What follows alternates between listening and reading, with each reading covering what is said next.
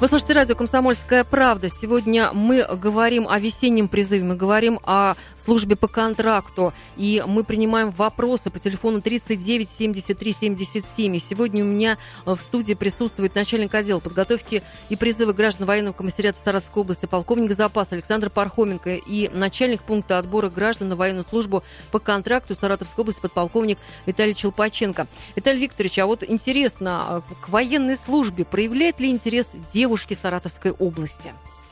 Да, спасибо за очень контракту. интересные вопросы. И в последнее время он действительно становится очень популярным. За пять лет существования работы пункта отбора мы отправили больше 400 девушек. За пять лет? За пять Более лет. 400? Ого. Эта цифра, скажу вам так, одна из наибольших в стране по показателям.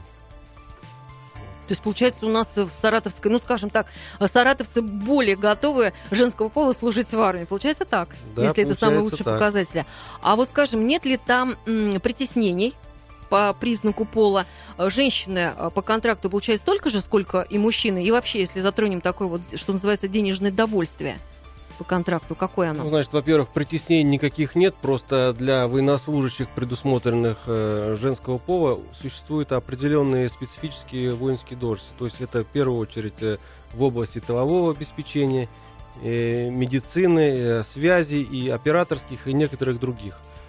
Вот. Денежное довольствие получает одинаково, скажу вам сразу, размер ни для кого не секретный.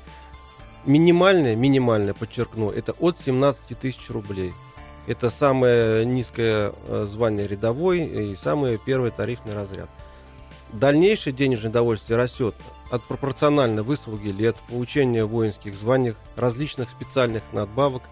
Есть также в вооруженных силах существует надбавка за уровень физической подготовки, что она может достигать до 100% от оклада по воинской должности. Также существуют надбавки за различные коэффициенты условиях прохождения различной местности. То есть, угу. И во всем средний уровень где-то до 35 тысяч рублей. А вот, скажем, физическая подготовка, раз уж я начала с вопроса о девушках, это тоже учитывается те, которые выбирают службу по контракту? Ну, я уже, понимаю, что там кто что выбирает. У женщин свои специфические нормативы по физической подготовке. Угу. Но они все-таки есть. Они тоже, есть, конечно. Тоже, тоже учитываются. Да? И самое главное, я так понимаю, что служба по контракту сегодня выбирают, потому что это стабильность. Да, прежде всего это стабильность и уверенность в завтрашнем дне. А если вот напомните, возрастные ограничения, они же существуют? Первый контракт э, могут заключать граждане до 40 лет. Это кто вообще не служил, не проходил военную службу по контракту. А кто уже э, проходил службу по контракту, второй и последующие контракты могут до 45 лет. Угу. Ну вот я знаю, у нас были такие примеры, когда у нас даже семейные пары выбирали контрактную службу. Это сейчас есть такие э, случаи, ситуации? Ну, опять-таки скажу языком статистики, за пять лет работы мы более 10 семейных пар отправили. Как э, мужа с женой, как отца с сыном, как э, даже был такой случай уникальный во всей стране. Мы отправили трех братьев-близнецов служить. Да, об этом, конечно, все журналисты писали, все СМИ, в том числе «Комсомольская правда». Конечно, такая информация была. Очень любопытная тоже Вы статистика. Разрешите мне тоже, вот мы начали про девчонок говорить. Я все-таки это потому что контракт это все-таки те, которые закончили среднее профессиональное да, образование, те, кто высшее образование получили. Я хочу сказать про девчонок, которые заканчивают сейчас школу. У нас каждый год из Саратовской области около 100 человек изъявляют желание э, поступать в высшие учебные заведения Министерства обороны. И вот э, в этом году у нас 750 юношей изъявили желание поступать в учебные заведения. Если взять вот по состоянию здоровья, то те, кто оканчивает 11 класс, это каждый третий годный к военной службе изъявил желание вместо гражданского вуза избрать э, вуз Министерства обороны. И э, плюс еще э, около 100, то есть 94 э, девчонки, да, они решили поступать в высшее учебное заведение. Куда? Да, обычно вопрос. Конечно, вот большее, конечно, количество это Вольское училище тыла, это около 25 человек военно-медицинскую академию Санкт-Петербурга 13 человек. И проходит у нас в эту службу все-таки Петербург, там, Проходит, мне кажется, отбор по всей стране уже. Военная академия угу. связи Санкт-Петербург 19 человек. Вот, э, в Тверь военную академию военно-космических сил, вот тоже 12 человек, военно-космическую академию Санкт-Петербурга 11 человек, и две девчонки даже идут в Рязанское э, высшее воздушно-десантное командное училище. Слушайте, я вот сейчас вспоминаю военный парад 9 мая, когда наши девчонки высокие, да, стройные, в белом костюме прошли. В том числе там же были и наши, да, девочки? Да, конечно. Потрясающе. Конечно. Вольский военный институт материального обеспечения. Они же всех в себя влюбили, все, весь мир смотрели, наблюдали. Они в этом году были.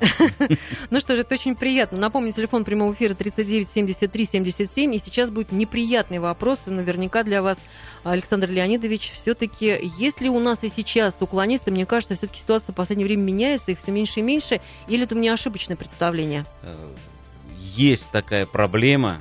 Вот, э, около тысячи человек э, по Саратовской области уклоняются от исполнения воинской обязанности. Вот именно вы имеете в виду весенний призыв сейчас, да? Да, на весенний угу. призыв, вот, на, скажем так, середину призыва, вот, это в разы меньше, чем в прошлые, там, позапрошлые года но они имеются.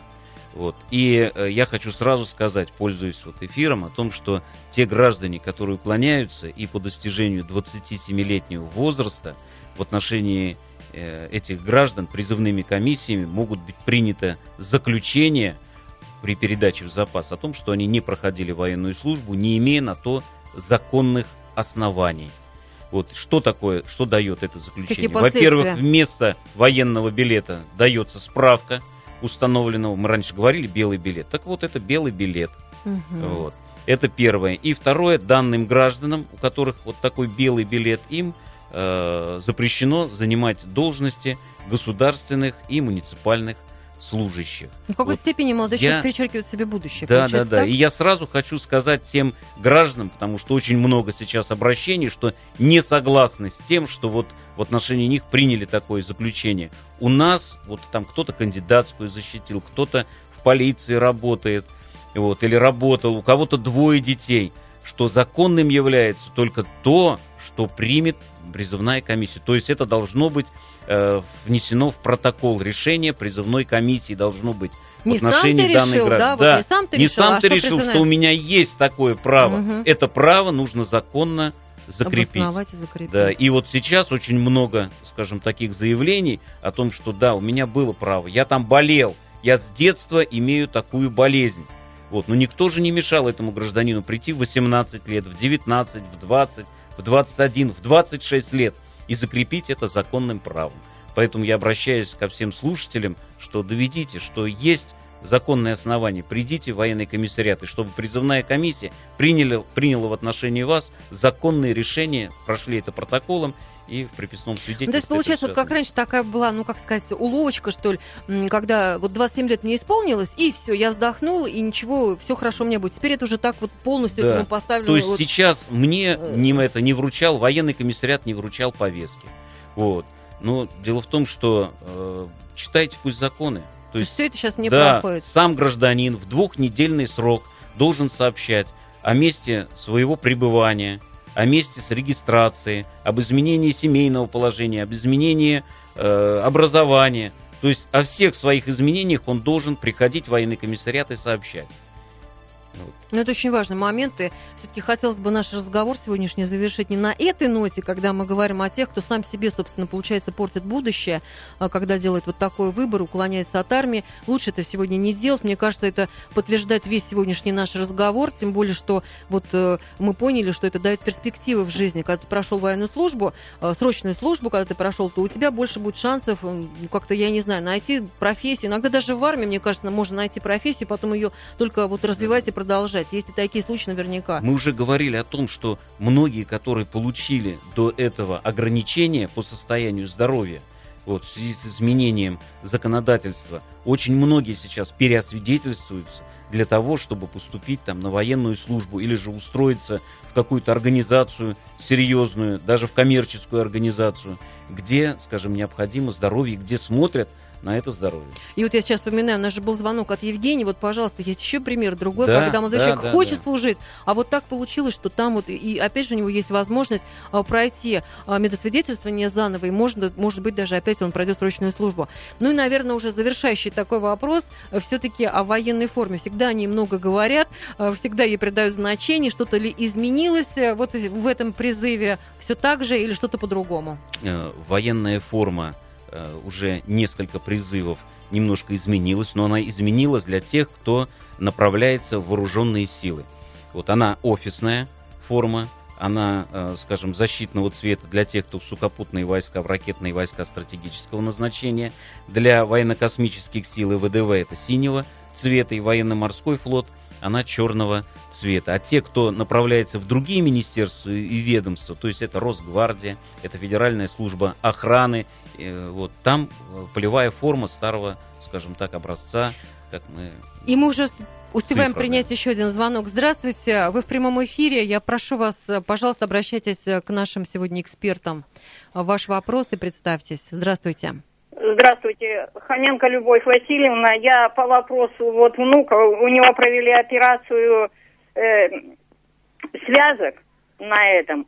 И я бы хотела знать, э, может ли он пройти службу не- непосредственно здесь в городе. Он заканчивает университет по МЧС факультет. Пожалуйста, сразу отвечаем время. По, по МЧС у нас есть такие команды, и если он по состоянию здоровья будет годен, то мы можем направить в МЧС в Самару.